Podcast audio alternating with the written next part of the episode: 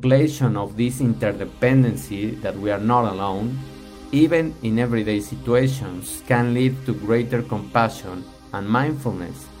So, by realizing that everything that we do has an impact in other people and everything that we are interacting with or whomever we are interacting with has an impact in us, that's the most um, meaningful concept in creating this interconnected interconnectedness concept. And also feeling that you are not alone in anything that in your life you are uh, struggling with. Number 5 being vigilant and fully awake. Mindfulness is not the same as resting or dozing off. It requires a state of full alertness even during relaxation. Practitioners need to be a, as alert as a type. Welcome everyone to our section Drops of Wisdom. In today's episode, episode 64, we are going to talk about the book The Miracle of Mindfulness by Thich Nhat Hanh. And we are going to discuss the concept of the present moment and how important it is to live in the present in order to uh, have an alignment with your thoughts, with your intention, and also having more meaning in your life, finding what you really are looking for, and doing the things in a more um, flowing way so that you can really concentrate and really extract whatever it is that you need in order to create more resonating uh, vibrations with your purpose. So that's the first question that we are going to make. Are you living a life with purpose? Randomly waking up every day to engage with distractions and demands from everyone shapes your life into a meaningless routine that at some point will feel empty.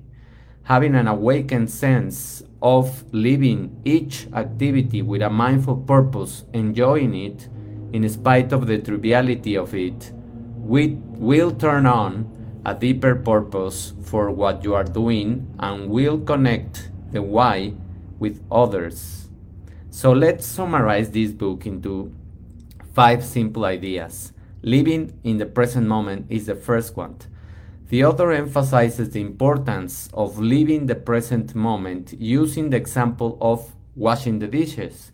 This is such a trivial activity or a simple activity, but instead of rushing through the, the task while thinking about the future rewards, one should engage fully in the task at hand, appreciating the moment and seeing in the benefit that is doing this activity. The concept of mindfulness is taught in the Sutra of Mindfulness encourages being fully conscious and present in whatever you are doing.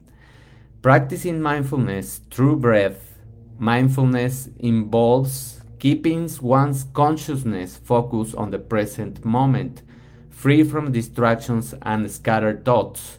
Proper breathing is a valuable tool for achieving mindfulness by paying attention to one's breath. This is such a simple thing. We can take a slow, deep breath and being mindful of the process. That's what is going to allow you to anchor yourself to the present and prevent those thoughts from dispersing and from making a disorder in your life. So, number three, devoting a day to mindfulness.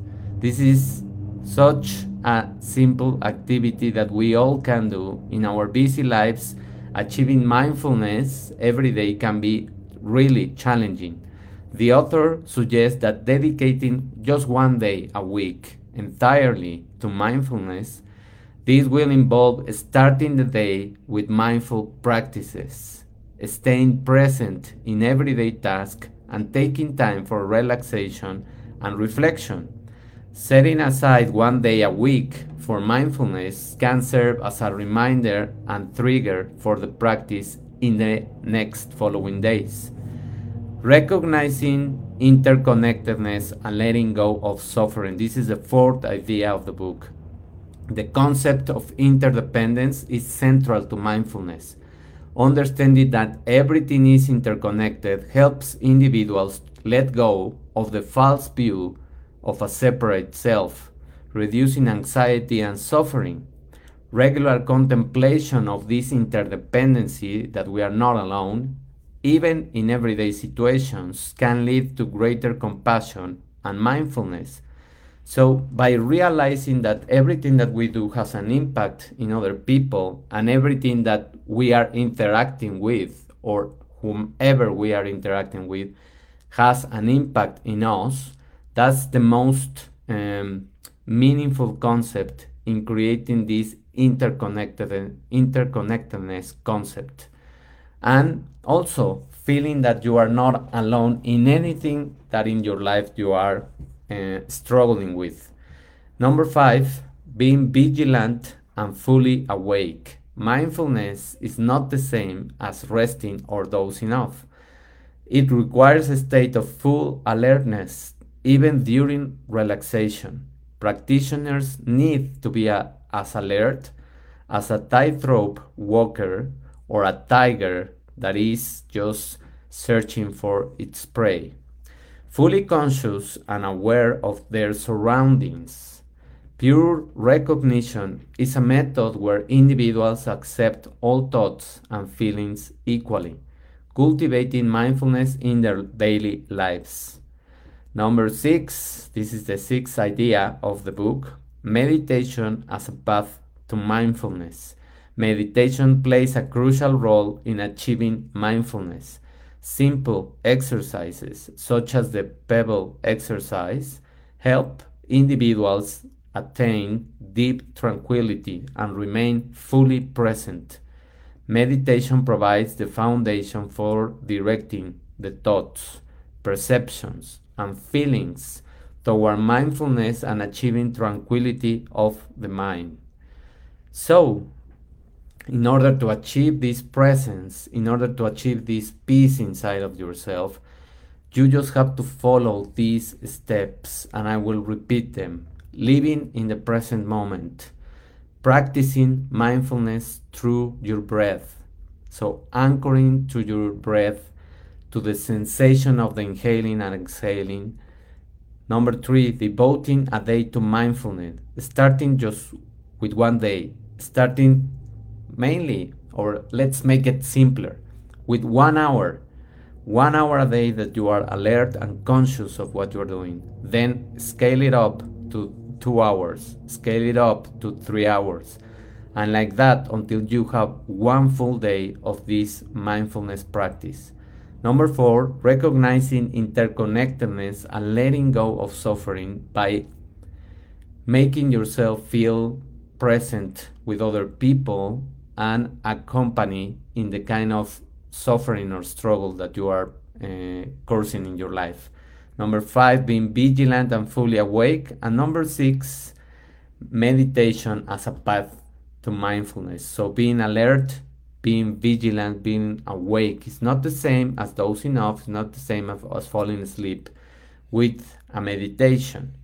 So, and to summarize more, I have two quotes when we fail to keep our minds on the present moment, our thoughts disperse and scatter, leaving us unable to concentrate and appreciate life. Luckily, breathing is an effective, natural, and simple tool with which we can stop dispersion in its tracks. Number two, endeavor to treat your more challenging feelings, such as pain, and hatred or anger with gentleness and respect. Don't resist them. Instead, live in peace with them as you meditate on their interdependence with other objects in your life. So, those are the strategies, those are the tips. This is the summary of this book that is extremely helpful so that we can really attain peace, reflection, mindfulness, and we can find meaning and purpose in our lives. Thank you very much for paying attention. Thank you very much for connecting in this episode.